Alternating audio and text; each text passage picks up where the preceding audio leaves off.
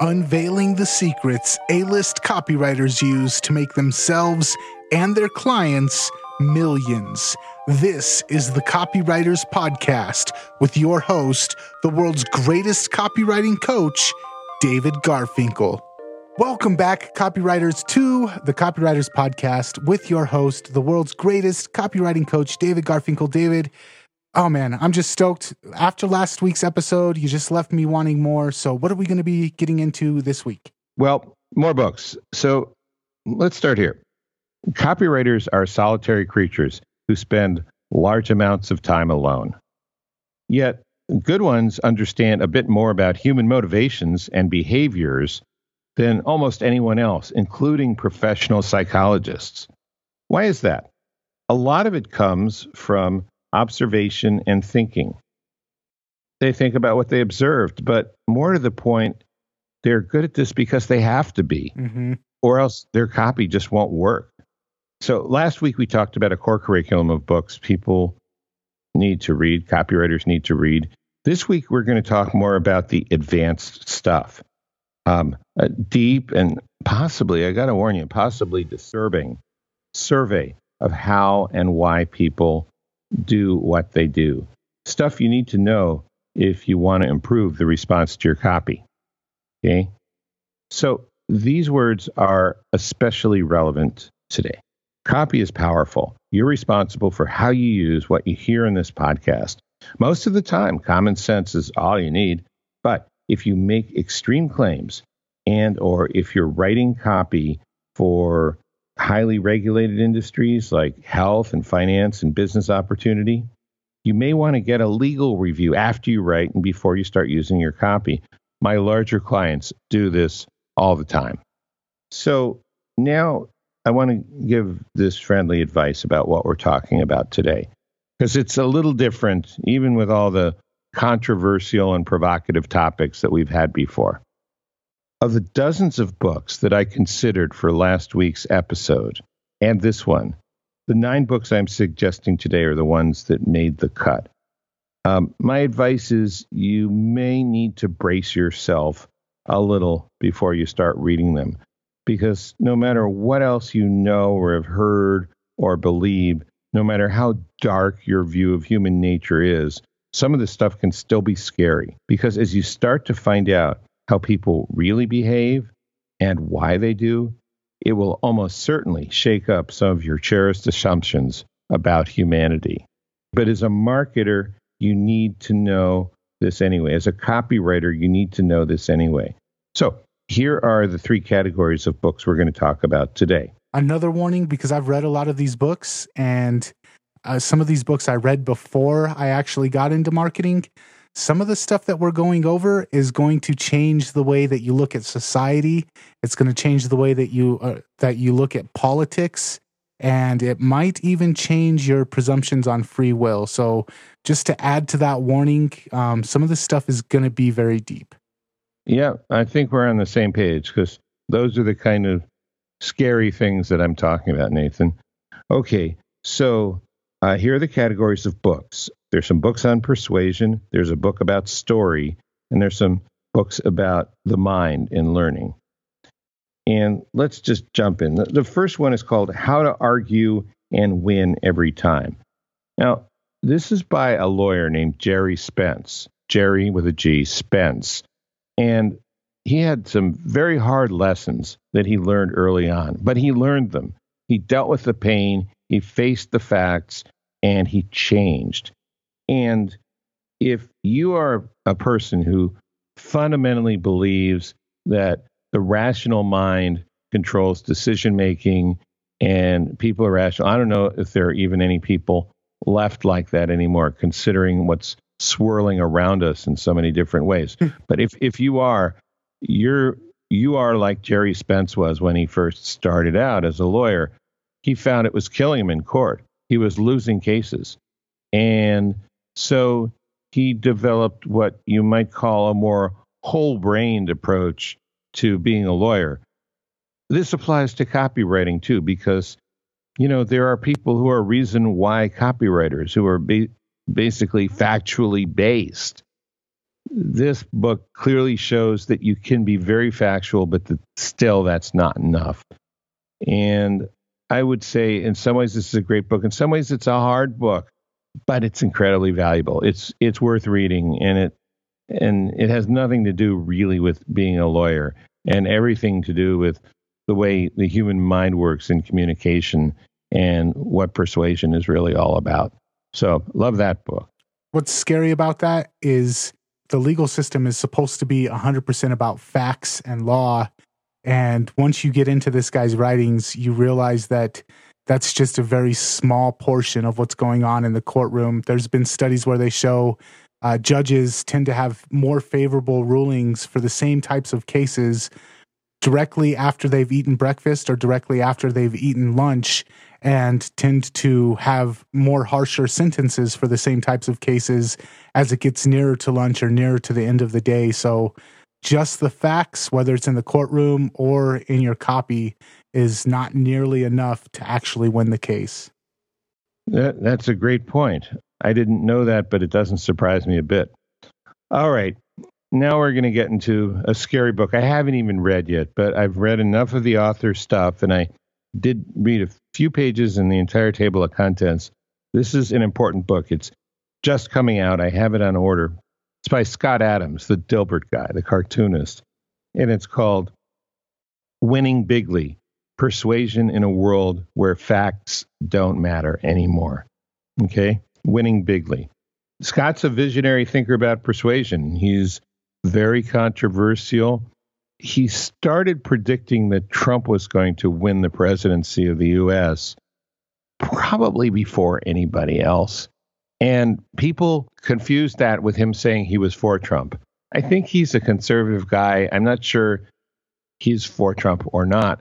But what he was doing was he was analyzing stuff. He was bringing things to light about human nature and about persuasion that made a lot of people really uncomfortable. Mm-hmm. So why am I suggesting that somebody read something that might make them very uncomfortable? Because you need to know it. I mean, whether you use what you learn in this for your copy or not, there are other people who've learned this and are using it on you. And it talks about things, again, that that will disrupt your cherished notions of of how life is and how people are. It's, it's, uh, we're, and we're going way beyond fear and greed, and, and sales are emotional here. I don't know if you've read any, any of Scott Adams' stuff, but uh, he can push a lot of buttons, and he does push a lot of buttons in a lot of people. And I think he's brilliant. I don't know if he's always right, but I think he's identified some things that, you know, some of my friends on the edge of N L P have talked about, but nobody in public in the mainstream have talked about like this before. Yeah, one of my clients, a guy that owns Capital City Farms out in Ohio, he turned me on to Scott Adams uh, early last year. And you're right, when everybody else was laughing about the fact that Trump was running, Scott Adams was one of the only people being like, uh, I could actually see this happening. And even I was laughing at it and uh, was proven wrong. Scott Adams is definitely a very intelligent guy. Yeah, he is. Um, now, the third book is from an entirely different place than the other two. Um, and it, I think it's really important because I, I've found some unique stuff in this one. It's called Never Split the Difference by Chris Voss. V is in Victor, O S S. And uh, Chris Voss is a former top F B I hostage negotiator. He... I mean, he was the guy who went in and talked to the people who, you know, had a gun to the head of someone and said, we need money, or bang goes the trigger. And he not only got people out, he got the kidnappers to reduce their ransom demands a lot, very often. P- pretty, pretty amazing guy. And what's good about this is he breaks a lot of his techniques down into very simple and easy to follow steps. And some of them you can use directly in an email, directly in copywriting. Um, you'll learn a lot about human nature from this one too. You would think that this is about, you know, some tough macho guy, you know, strutting around. No, just the opposite. No, the, the, the F B I approach is is very soft and gentle. And, you know, it's it's backed up by Glocks. I mean, they're not necessarily, you know, harmless people walking around the park. But um, the negotiation approach is very refined, and they've found the things that work better than anything else. Okay, so that's the third one in the persuasion ones. There are many books on story. I've attended seminars, read lots of books, taught it. Um, this is the best thing I can suggest. It's a book called Wired for Story by Lisa Crone. What I like about this book is the author, Lisa, is both a truly world-class expert on story. I mean, she's worked in Hollywood studios, and she's worked with New York publishers. She's worked with big-time stuff that appeals to the public. And she's also become quite a little expert. She's a real big expert in that stuff. She's not a world-class expert, but she knows enough on neuroscience, on how... That's why the book's called Wired for Story. I mean, it literally gets into how the nervous system and how the brain respond to stories. And she's a great teacher. It's it's an enjoyable book. I I've read some of her other books. For copywriters, for now, th- this one. This book, in fact, one copywriter, prominent guy, I won't mention his name, uh, told me about this book. He said, you cannot tell anyone about it. And for a year, I had to bite my tongue. And finally, he said, okay, I'm going to release you now. You can tell anyone you want. I don't know why he was doing that, but he wasn't screwing around with me. He was serious about it. So as far as I know, and maybe I'm a gullible guy. All right. Anyway, Wired for Story by Lisa Crone. The next four books are on the mind and learning.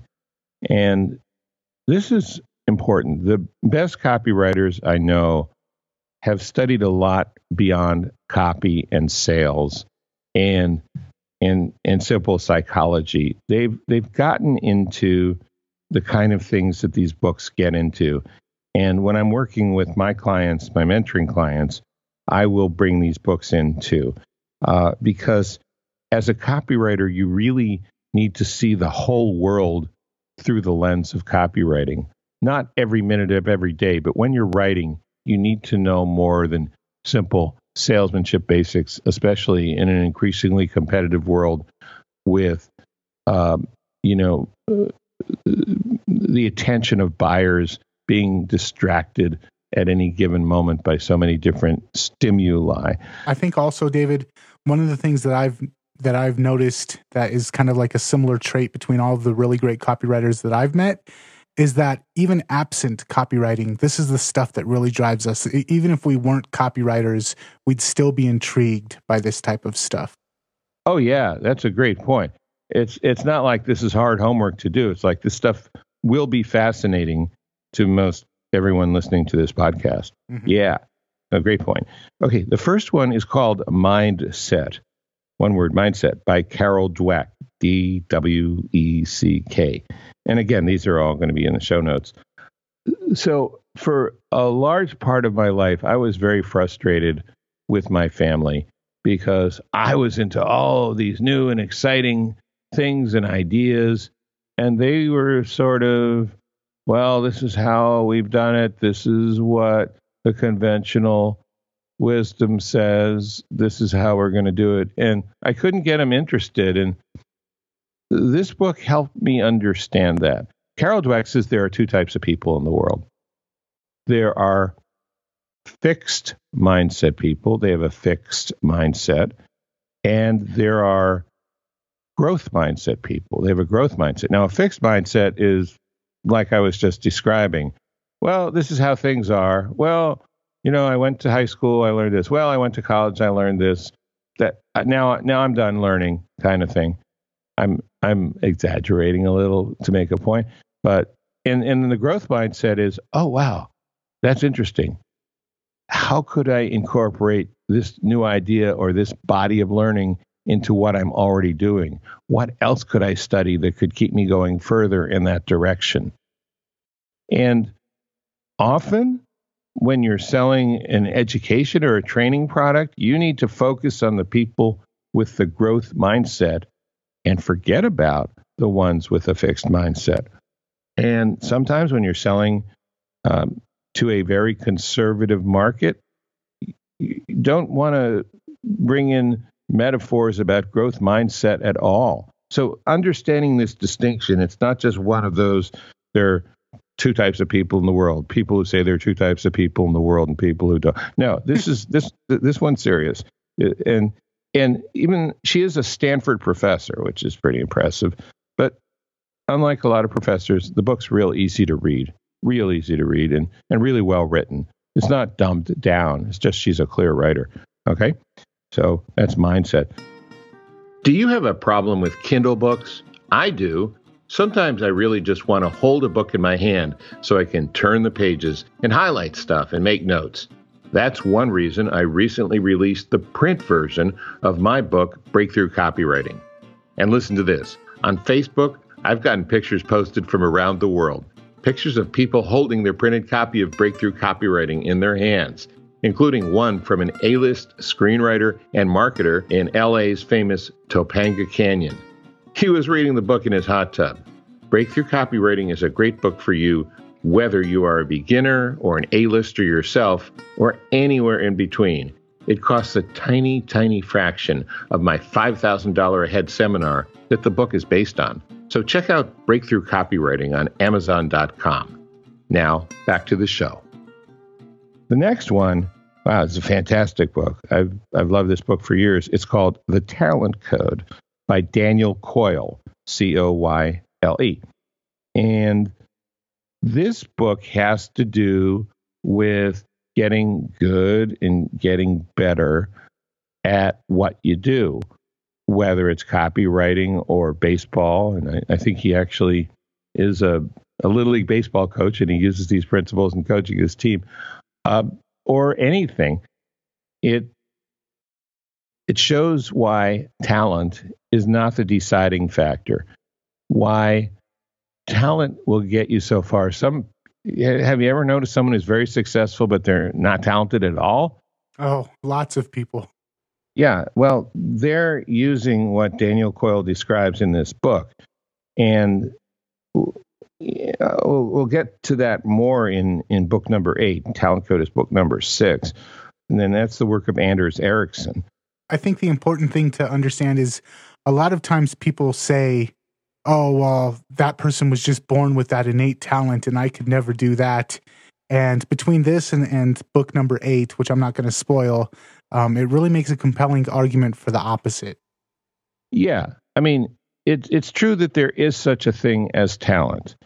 Um, and I think in certain artistic endeavors, uh, music, for example, you know, really fine writing, literary writing, talent's going to make a difference. But if you look at some of the best-selling authors, and I would say James Patterson is like a great example, like the best-selling novelist in in America.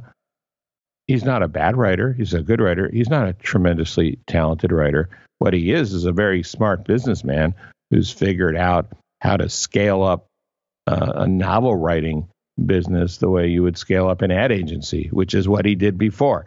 He was an ad exec. So um, a, a lot of that has to do with what's in this book. And it'll also show you, if you don't think you're very talented, how you may never be the best of the best and in the world, but you can get pretty damn good without even having to have a lot of talent. So anyway, um, th- that that book, you should read it, The Talent Code by Daniel Coyle. Along the same lines, but in a from a very different perspective, is the book Mastery by George Leonard. Now, I know there's another book called Mastery by Robert Greene, which I've read. Uh, that's exhaustive and exhausting. And yeah, if you like to read that kind of stuff, do it. But I, as a copywriter, I think the book Mastery by George Leonard is a lot more practical and to the point. It's simpler. It's leaner. He's he's a truly good writer, really, really gifted and skilled writer. Uh, he was a magazine feature writer when that meant something. And it will help you not only understand the process of getting better, but understand the frustrations and even the backslides, and why you shouldn't generalize on one backslide to mean to think that you're hopeless, because it's not. That's everybody goes through that. Plateaus, they're called. Uh, very, very good book. Uh, he was also an Aikido master, and so he uses the martial arts as a metaphor in some cases. Okay. Um, so that's number seven, Mastery by George Leonard. Number eight, this is the book for all the people who want to work with me, say, I want to be the best in the world. I want to be the next Gary Bensavenga. I want to be top of the crop. This is the book you need to read to understand if you're really willing to do what it takes to get there. This book is about how the Olympic champions, how the, the people who are known widely and publicly as the best in their field get there in just about any field.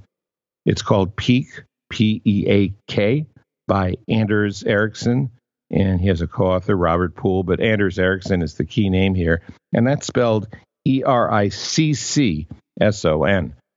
And Malcolm Gladwell popularized an idea called the ten thousand hour rule, which was not really what Ericsson said, even though Malcolm Gladwell attributed that to Ericsson. Ericsson explains that, but and that was really for about three categories. I mean, to put ten thousand hours into something is almost physically impossible for most people once they're an adult. This is for ballerinas and violin and piano players who are starting when they're five. And for particular reasons of how difficult it is to get to the very top in those fields, it requires ten thousand hours. It it does require time. And the most important concept, there are a couple in this book.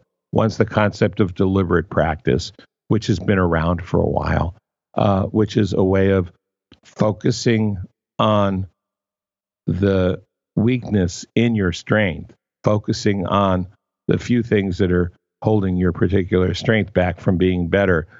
And that kind of work is painful sometimes. And the second thing that's in there is the concept of mental representations. Mental, have, have you ever talked to an expert about something and you have a problem you couldn't figure out for the life of you? And that person hears you, thinks for a second, you almost see a light bulb go off over their head, and they say, oh, that's simple. You need to do blah, blah, blah. This, this, this, this.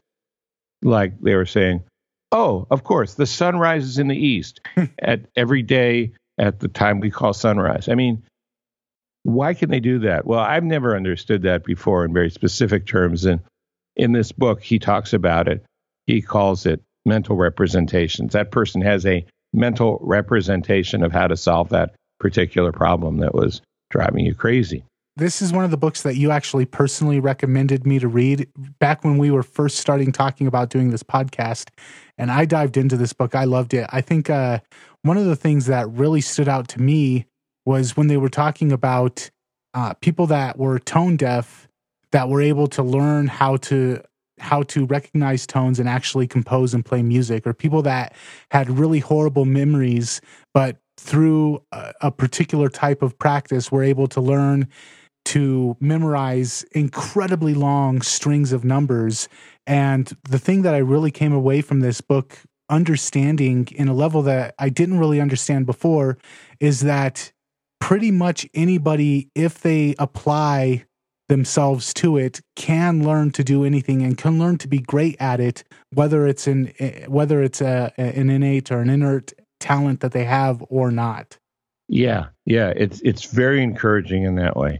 And um, just well worth reading it. So it's called Peak, P E A K, Peak.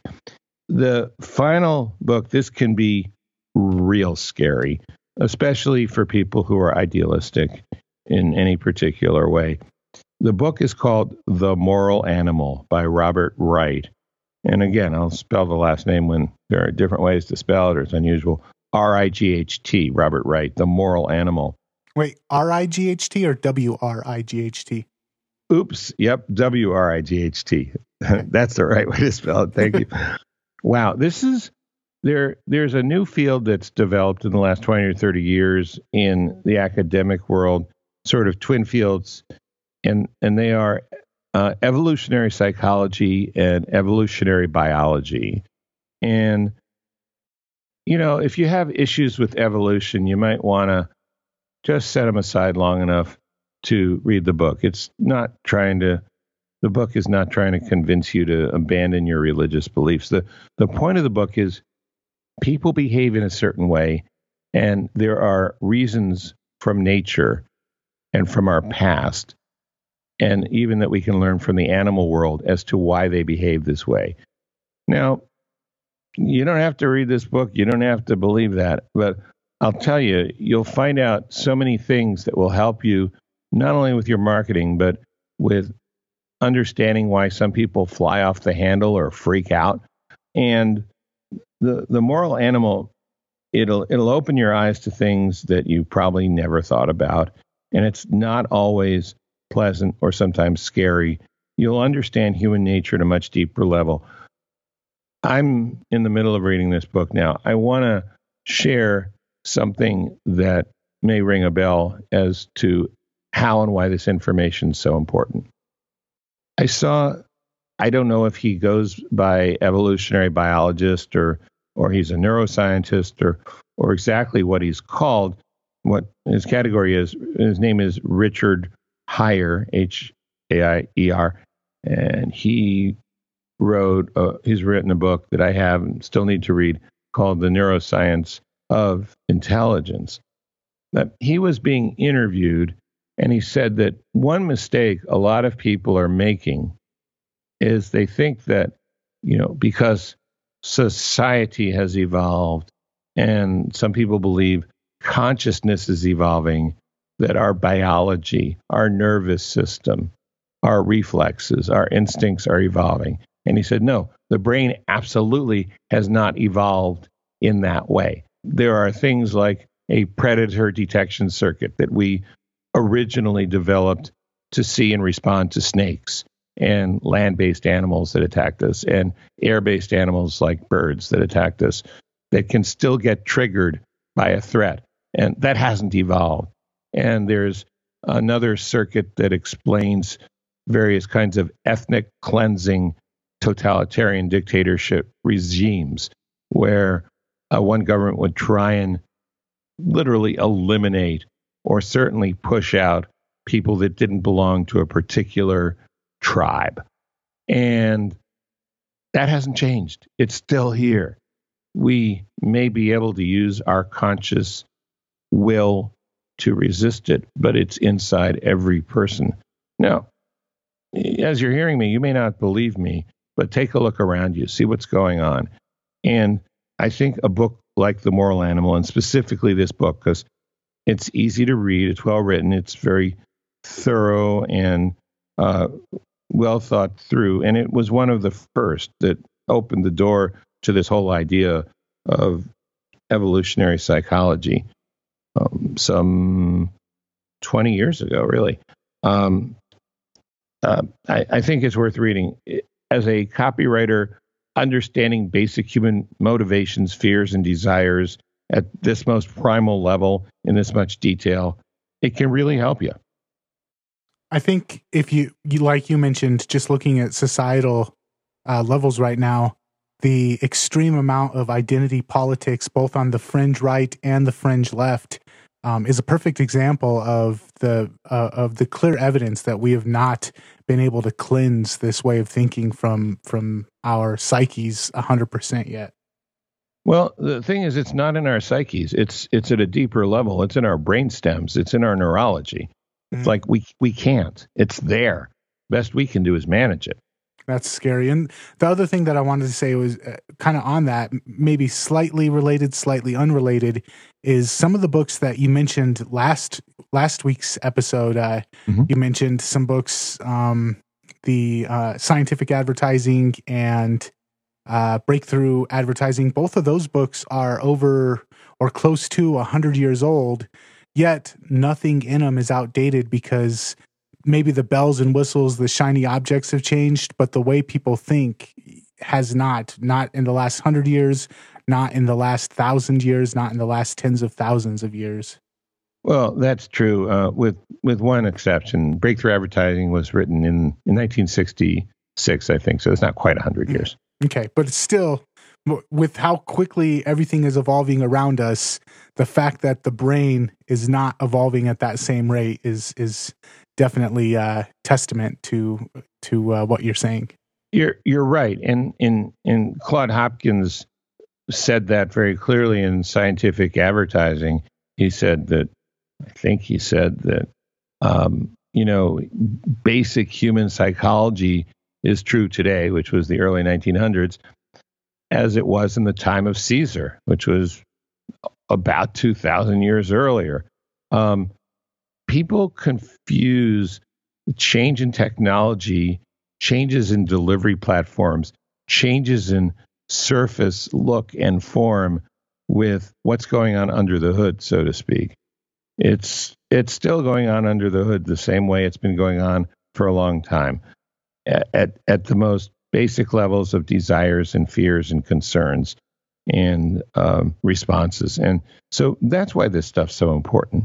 Yeah. Yeah. And I think one of the biggest newbie mistakes that I see for marketers or for copywriters is is that chasing the newest thing. Oh, I've got to be on this new platform because their ads are getting a higher R O I, or their ads are getting a higher click-through rate, or we've got to use this um, this new tool because it's, when you implement it into your website, you get a zero point three four percent increase in click-throughs. And uh, really what what I had to learn the hard way was, it's not the new stuff that's going to make the difference. It's understanding the foundational stuff. That's where you got to start. Absolutely. And you do have to adapt to the new stuff, but you, you know, as, as I've gotten older, I've become less and less of an early adopter. Uh, I want to see if a new idea that sounds good actually works before I get really into it. So better to stick with the basics at, at the start and make sure you have a good foundation. A good foundation will also give you like X-ray vision in a way. It'll it'll help you evaluate things that other people can't see. Nice. David, just another fantastic episode. A lot of these books, I'm going to have to go out and get. You're sending me to the poorhouse with these last two episodes, man. But you'll be a very knowledgeable poor man. I can tell you that. Well, I appreciate it. I know the copywriters listening to the podcast definitely appreciate it. What do we have coming up next week? Well, next week, I'm going to talk about how to write a lot faster. Ooh, that's something that we could all use, so I can't wait. All right, David, thank you. Copywriters out there, thank you for your time. And uh, check out the Copywriters Podcast for more episodes, and we will see you next time. See you next time.